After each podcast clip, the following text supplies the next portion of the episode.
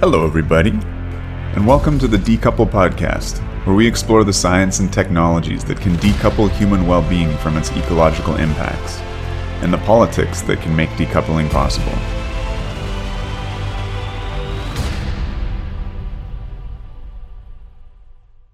Welcome back to Decouple. Today I'm joined by Dr. Hannah Bloomfield, who's a postdoctoral research associate at the University of Bristol in the UK. Hannah's work focuses on characterizing climate risk in power system planning by working at the interface of energy and climate modeling. Hannah, uh, welcome to Decouple. Thank you for having me. It's great to be here. I, I was doing a bit of background research, and um, I understand uh, that your work involves sifting through an enormous amount of data, uh, more than can fit on the average laptop, and, and doing a lot of coding and things like that. Super interested in exploring, um, you know, the, the, the nuts and bolts of your work. But before we get into that, if you could give us a bit of a, a self introduction, um, tell us about why you why you ended up moving into the field that you did. Yeah, thanks. Hi everyone. Yeah, it's great to be here. So I am Hannah. Yeah, I um I started getting interested in this kind of energy meteorology field when I was at university. So I did a maths and physics degree, and a lot of the modules that I did were thinking about fluid dynamics and a lot of the maths about how the atmosphere works. Um, and while doing this, I also did some modules on kind of low carbon technologies. I went to university kind of on the east coast of England where they were building a lot of wind turbines and you know, it, it was really topical um, when I did my degree. And then after that, I had no idea what I wanted to do really, but I saw some PhDs advertised in this this new field, energy meteorology, um, really new at the time in 2013.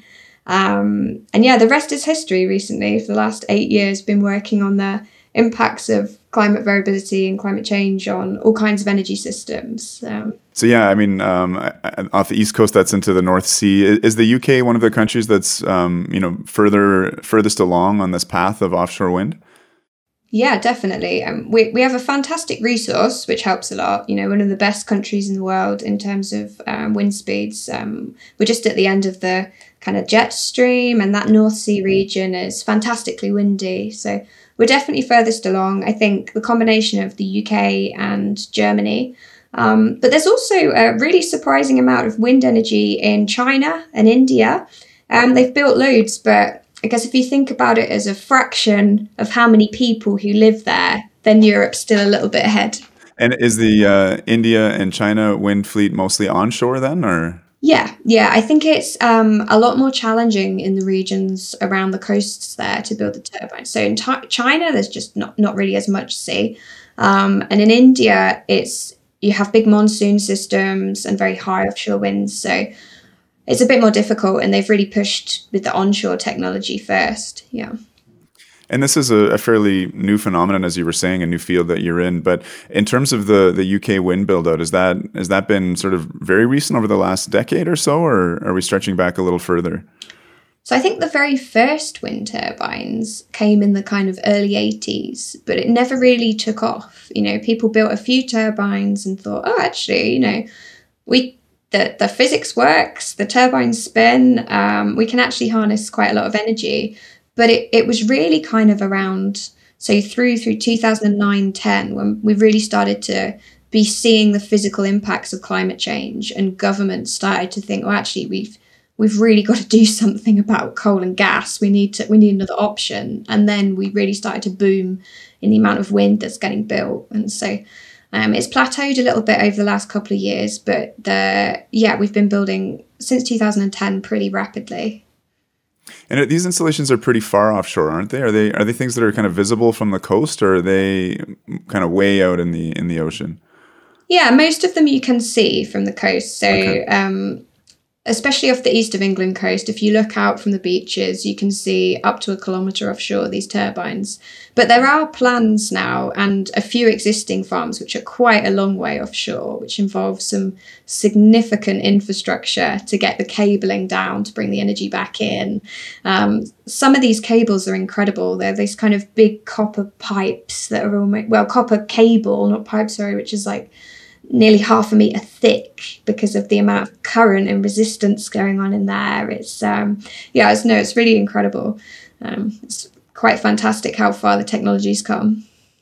And this is all, I guess, in that quest of chasing after higher capacity factors. Is that right? In terms of siting these things further offshore?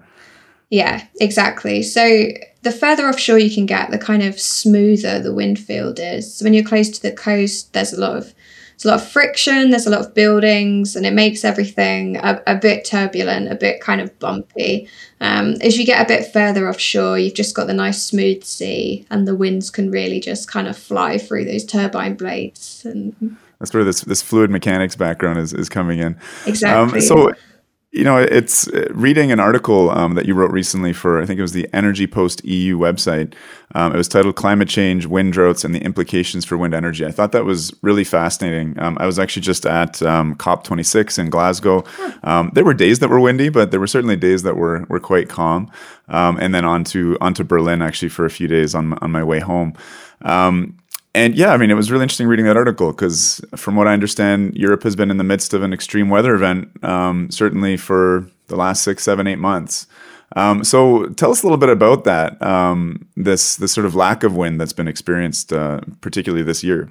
Yeah, it's been a really interesting summer for us in Europe. So, over the summer, we've actually experienced some of the lowest winds um, that we've had in the last sixty years um, across Europe. So it was a really still summer and as a normal human it was quite nice actually. You know we had a lot of very dry days. There wasn't a lot of rain.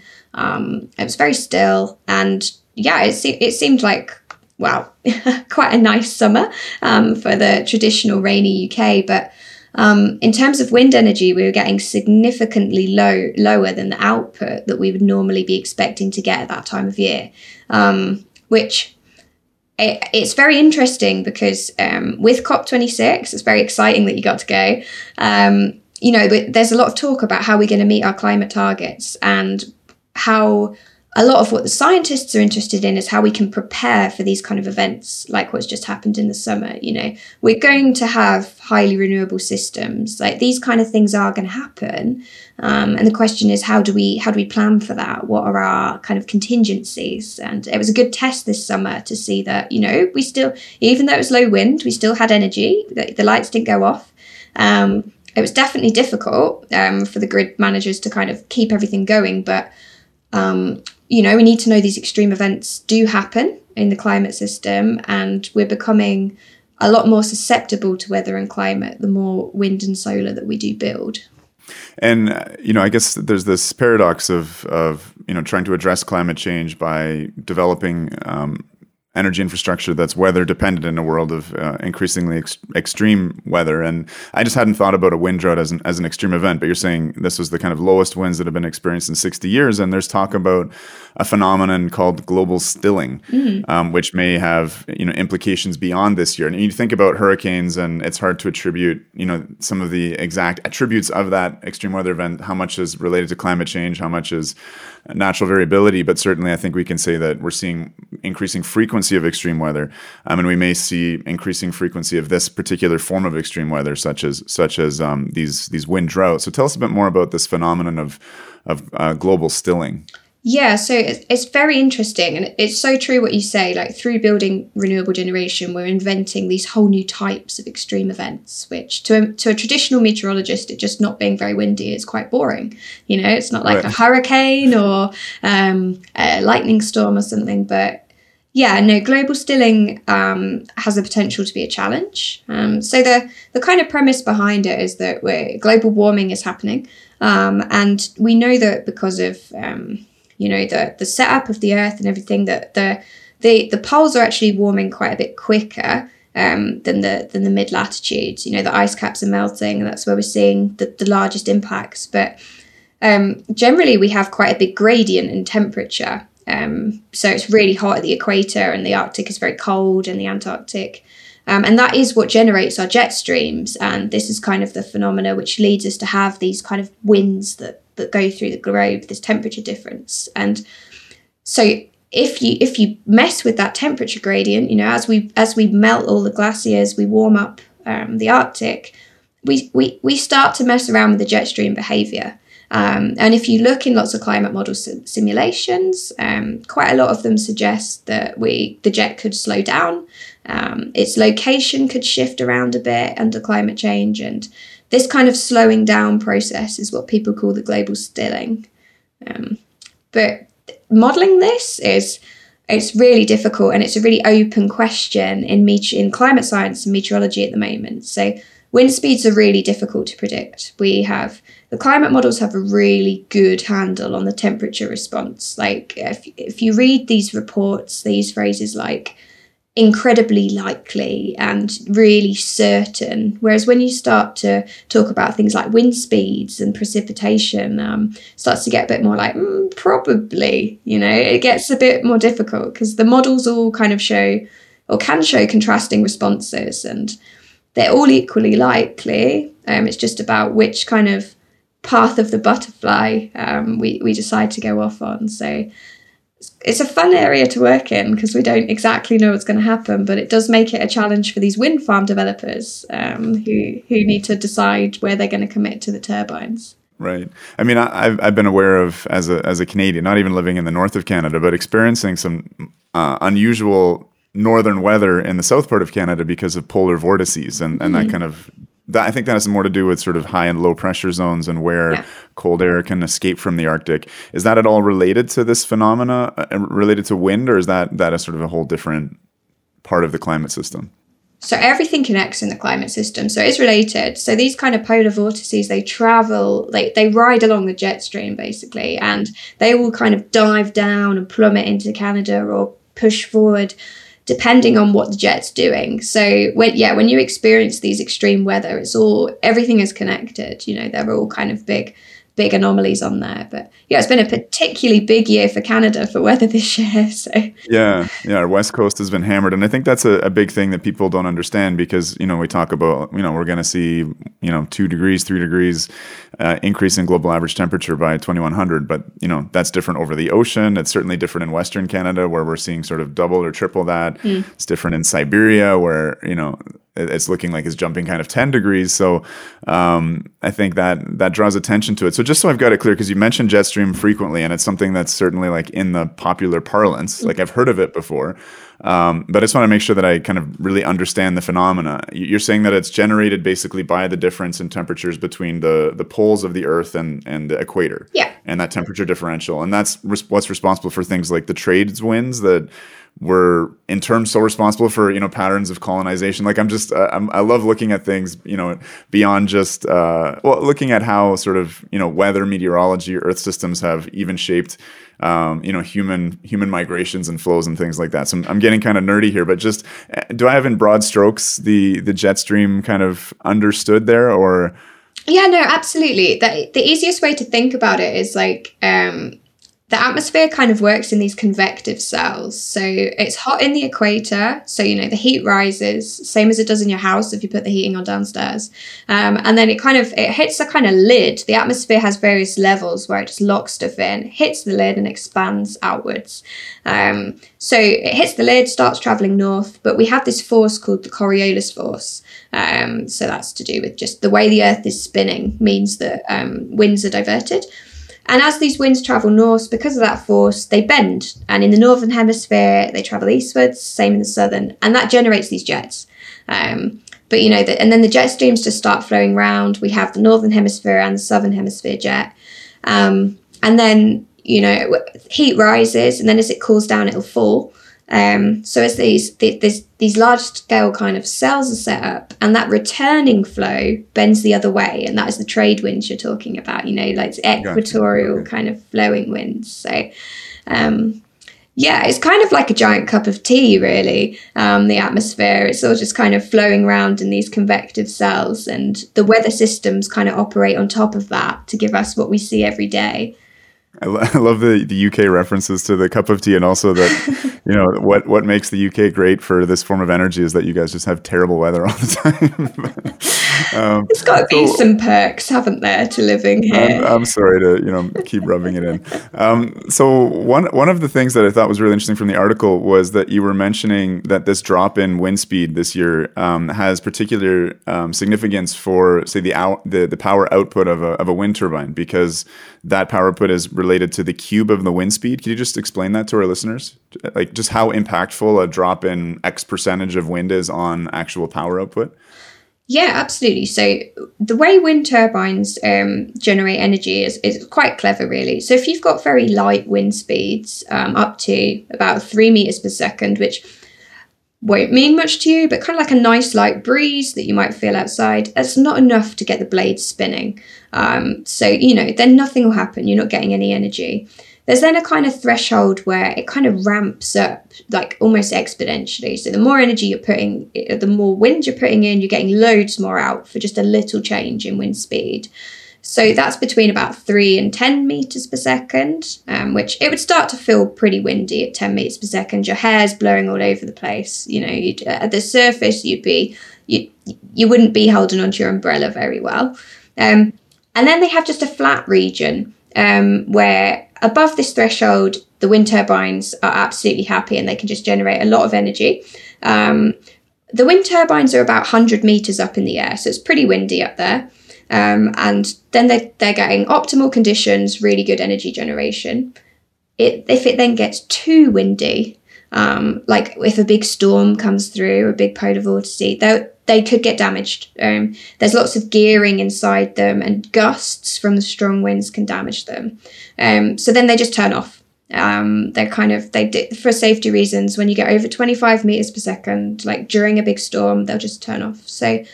And that means they just turn the angle of their blades, kind of like a like a sailing boat, to, to so the blades aren't turned anymore by the wind, or yeah, so they can do they can do that. They can turn out of the prevailing wind conditions. Like very clever. They just kind of spin around. Um, or they can full scale shut down. So if it's very gusty and the winds are kind of spinning around all over the place, they will just hard turn off. Um, just to because it's very expensive to do the maintenance. Um, and if something does go wrong, they'll be out of action for a long time. Um, but the yeah, exactly. But in a lot of conditions you know you would you would yeah you would just rotate your blades just to be like oh uh, a bit bit too much wind there you know and you just spin it off a bit. But yeah but in this ramping region they call it where you're rapidly increasing the amount of wind generation you get a small drop in wind speed can lead to quite a large change in the power output. Um, so if it's getting you know if it's quite gusty or if it's getting windy and then it's dropping off that can really matter um, but it's most noticeable in over these kind of long time scales. So when we're talking about like this wind drought over summer, if you average over long periods with generally quite low wind speeds all summer, that means it had a, it had a big impact on our power output because we were very rarely getting up to these optimal conditions in Europe where the wind turbines were meant to be. You know, they're happy when it's really windy. So what what sort of decrease in wind production did did we see? I think seemed like the UK was hit particularly hard. Scotland, I think, was down 30% in terms of its was that its wind production or that was wind speeds? Or I'm just trying to get a sense if you can give us some real world data, like the wind dropped from being 30 meters per second to 20, and that that impact was X on on the um, output of these wind turbines. Maybe without getting too granular, but I just want to yeah. try and understand that in a in a more definite sense. Yeah, so I I think so a, a, key point is generally we have our highest wind speeds in winter. It's windier then. We have a kind of seasonal cycle where generally it's a bit lower in summer. Um, so we were never expecting like full whack loads of wind generation, but the, the wind speeds, I think it was about 30% less power we got um, from the wind turbines. And I'm not sure what that equated to in terms of wind speed, but 30% less power at a time where um, it, got very complicated as well because um, gas prices were very high for us at that time. So it it would have been very handy if we'd have had a windy summer. Um, not not so nice for the public, but nice in terms of um, you know have, having a resource um, to to create the power. So um, yeah, it's for it, for summer it was about thirty percent less than we normally get in a summer that we were getting. Yeah, I mean, it seems to introduce a, a whole other. I mean, it sounds like very exciting work because um, what you study and, and, those predictions that you make are very impactful. particularly in terms of planning these projects, as you mentioned. Um, in, in terms of the economics of that, you know, this wind drought, do you know anything about how that's affected, you know, wind companies or, or how that's affecting the appetite for uh, building more projects? I think in the article you said that European wind speeds may reduce by 10% as a result of, of climate change. Is that that 10% reduction, would it look like a wind drought every year or just more frequently or average wind speeds would be down? What's what's your sense of that? And what what's the impact on the economics and the viability of, of wind as a as a uh, climate change fighting technology? Yes, really good question, and it's one that um, it, it's quite hard to convey just with a with a number like that. When we say like, oh, wind speeds might get ten percent less, so there are quite a lot of factors. Um, the wind the UK is a very windy region to start with. So we can actually take a 10% drop and it's still a very good region to build your wind turbines. Um, in terms of these extreme events, so a, a, wind turbine company who are thinking to invest in a location for a turbine they do their homework. So they would be aware of the possibility of this kind of event happening. Um, they have access to very long meteorological data sets where they can kind of do these hypothetical studies to think, like, well, I've got like 60 years of data. If I were to have had a wind farm here in all of those years, what would have happened? And from that, they can build this economic model. So, um, we hit the bogey year this year. You know, we hit the one where you really didn't want to have. So if you were, if you built a wind turbine last year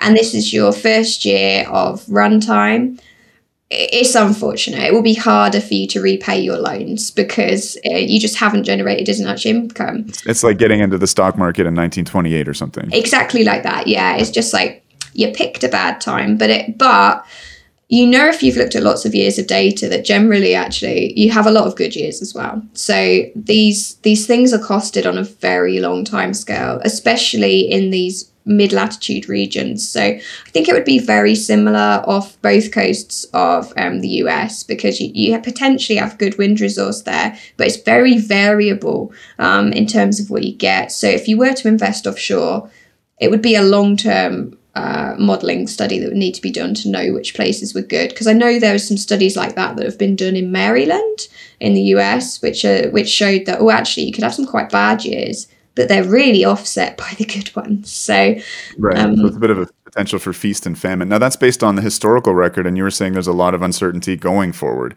Yeah, um, it's an exciting field, you said, because there is that uncertainty. But how are you know how do you foresee that, and how do you think companies are, are looking at that? You said they're they're really consulting with folks like you a lot because this is really relevant for their economic case. But yeah, yeah. going forward, I mean, you know, we're again, I think there's so much complacency about climate change because it's like, well, it's only been a degree and things haven't been that bad yet, but the impacts I don't know whether exponential is the right function to apply to to the mm-hmm. impacts, but things get a lot more hairy and screwy as as we keep you know rapidly moving up degree by degree. So what what do you think the the kind of best case and worst case impacts are on on wind output?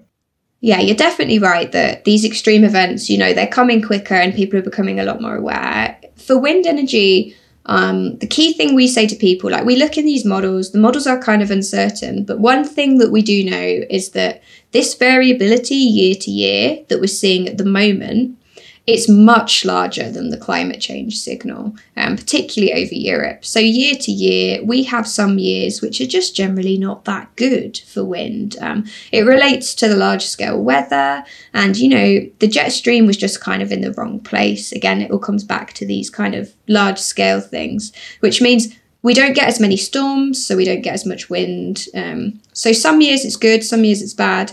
The climate change signal is small compared to that. So, it's important because it's still a factor. You've got all these kind of different components when you're thinking about where to build. But um, at the moment, for wind, the big deal is this variability. Uh, for other variables, like, you know, if you're thinking about temperatures, if you're thinking about heat waves, um, you know, it's a bit of a different story because we've got so much more confidence in our climate change projections. And it's a field that doesn't vary as much year to year. So you really care about those uh, every year's events, and you know it's it's kind of yeah, it, it, it's a bit of a different story for wind because it is quite a difficult model field. Right, but that that um, what what you said in the article about a potential for a ten percent decrease in wind speeds, if mm. if power output is the cube or related in in a, in that kind of uh, mathematical function, that would presumably be quite worrisome. And and you're saying that would be certain years you'd have great output, but certain years you could be really hit hard. So you'd have an increasing frequency of these like long seasons of wind droughts, or just a kind of average decrease. Um, or is that too too granular, too hard to say? It's quite hard to say because in a lot of places in, say, the North Sea, a lot of the time the average wind speeds sit in this flat bit of just really good generation. So you, you if you're in the sweet spot and you reduce by ten percent, you could still be in the sweet spot. Um, so you know it's in some locations it won't be a problem at all if if you're on that cusp there from where it starts to drop down rapidly then it will matter um, but the key thing is the winds are so variable, like minutes, hours, days, on all these time scales that they fluctuate a lot. And it's not like they sit stationary at your wind turbine. Um, th- th- if you were to look at the output from one of these farms, uh, quite a lot of the time it's all over the place. You know, sometimes it's good until you hit the sweet spot. Um, it, it can be really quite erratic. So um, it's quite a complicated problem, and it's something that a lot of climate scientists are now investing quite a lot of energy in trying to um, work out what we can say to industry and how we can advise best the kind of questions you're asking. Right, right. No, it's, it's interesting. I, you know, I've, I've been paying a lot of attention to energy systems and different forms of, of renewable energy and, and thinking about hydro. Um, you know, it's a very dry year, I understand, up in, in Norway. So their, their hydro input was down a little bit. And I think yeah. that impacted the overall European energy market and probably compounded some of the issues with natural gas in California this year, um, there were big droughts, and so their hydro output was was way down. They were importing a lot of electricity, most of it fossil from from their neighbors. Um, but yeah, it's, it's interesting. I hadn't I thought about wind as as you're, you're saying. You know, if you look at a production graph, kind of day to day or within a week, it's. I mean, it looks. I'm, I'm a medical doctor, so it looks like a patient whose heart is not not beating very yeah. well. Um, but that that sort of inter um, interseasonal doesn't even capture it. I guess it's kind of interannual um, variability that you see with hydro when there's droughts applies. You know, so this this idea of wind drought, I think, is um, very much plays off of what we understand about hydroelectricity already. You mentioned that um, you know gas has absolutely gone through the roof. Um, it's a challenge, I think, for for grid managers to figure out how to how to keep a grid going. Um, that's the one thing about the grid is you need this sort of perfect matching of of supply and demand. Um, and the backup, you know, in much of Europe, I, while I was in Germany, for instance, um, coal was actually the number one source of generation on the grid, despite something like 500 billion spent on on wind and solar assets. They just were not performing. It was cloudy, and I had my electricity map uh, app going on my phone when I flicked on the light switch, and it was it was a bit depressing. Um, what are I mean, what are people talking about in, in your circles in terms of how to how to deal with this? Not just kind of moment to moment intermittency, but inter seasonal, interannual intermittency in a way that's not going to be harmful for climate efforts. Yeah, it's quite exciting, really, because it, it is really good that we're transitioning to these renewable um, energies. And I think we finally got enough that we're seeing these challenges. And this is good.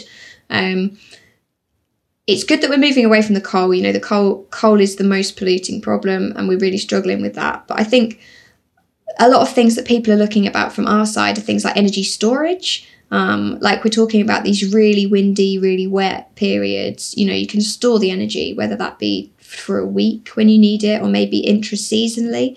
Um, it's it's really exciting. The technology is kind of there. Um, we just need to start to run with it and work out um, scientifically what kind of timescales are most useful to deploy it on. I think the other interesting aspects are on kind of the demand side.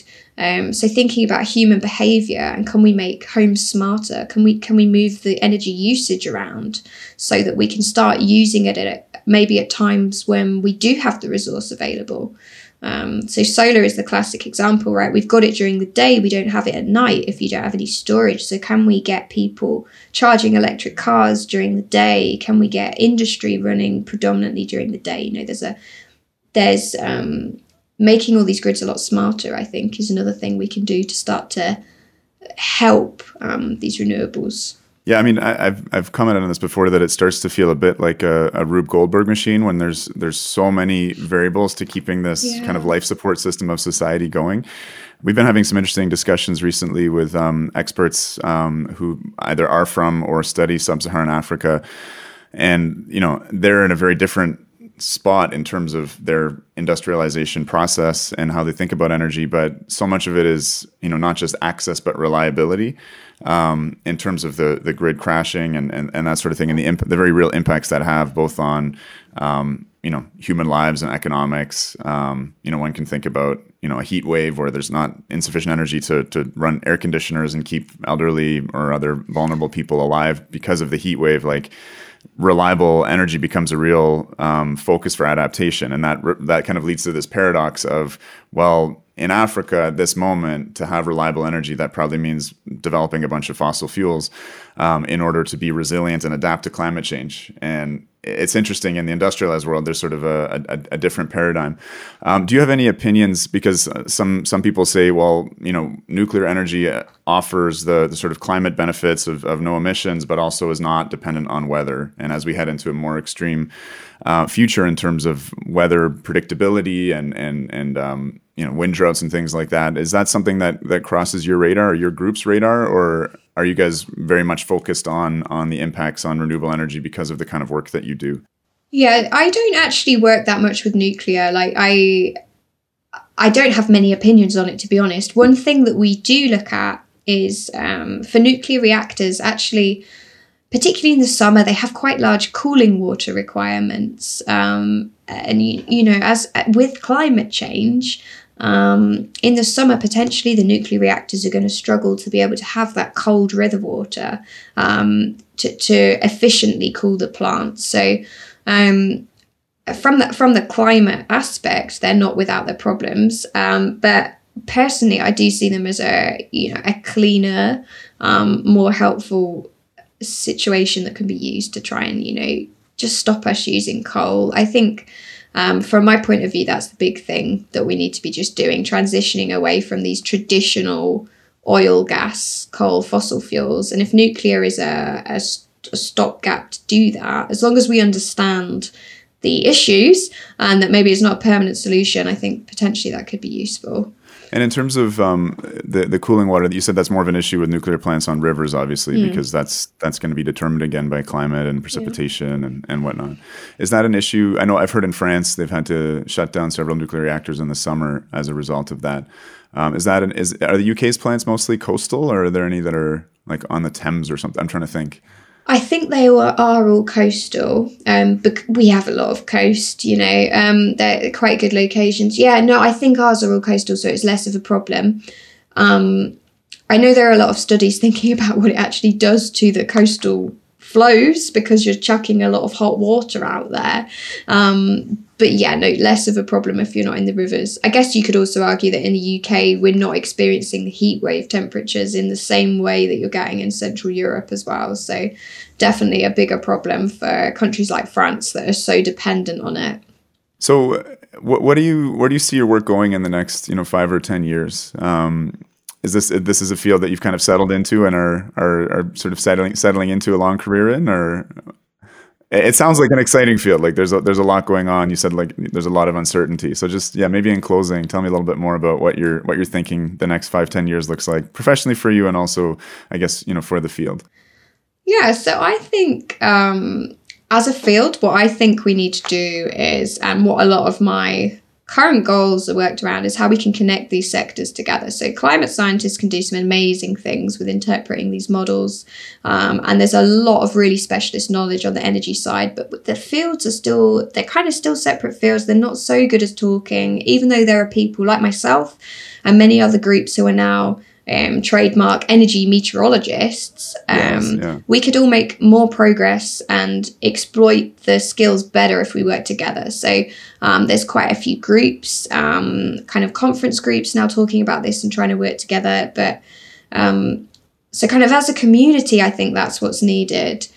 Personally, I um, would like to move to work on more kind of developing nations. So I've been doing some work on Mexico, on Africa, um, and on India. I, I kind of think, to be honest, there's a lot of fantastic science for Europe and America. The governments just need to read it, listen, and get on with it. You know, we we can solve, we can tell you what to do um, as a scientific community. What I think is interesting is exactly what you're saying. These nations that don't have the well developed energy systems and we could we could help with this from the science perspective we could help telling you where are the best locations to invest thinking about the climate change impacts before anything's on the ground in terms of renewables and really planning cost effective systems especially if you don't have a lot of money to spend you need to make sure the stuff that's going down is really in the best place it could possibly be. So um, for me personally that's where i'd like to work now more with um, the countries that need it a bit more no, it's it's interesting. I'm a big fan of uh, one of your country people, uh, James Lovelock, and he's constantly um, railing against uh, the fact that we've become so siloed in our disciplines. Yeah, I mean, maybe it's easy for him to say because he's probably still has an IQ of you know 150 at the age of 101. But um, you know, it is it is really interesting. Uh, from, sort of from my perspective as an outsider, I'm a medical doctor who's taken a big interest in climate and energy, and interviewing so many different people from different fields. It's it is fascinating, um, and it's great to see people that are starting to bridge you know different disciplines and, and bring that understanding because um, you know there's a lot of uh, very well educated climate scientists who don't necessarily delve into the energy side and, and understand some of the the limitations and implications um, for climate and energy. Um, James Hansen is a notable exception, um, and we'll be uh, we'll be releasing your episode shortly after uh, after James Hansen's uh, drops next week. But awesome um, it's uh, it's been a real pleasure chatting with you. Thank you for coming on, and, and I hope to touch base sometime in the future, Hannah. Oh, you're welcome. Thank you for having me.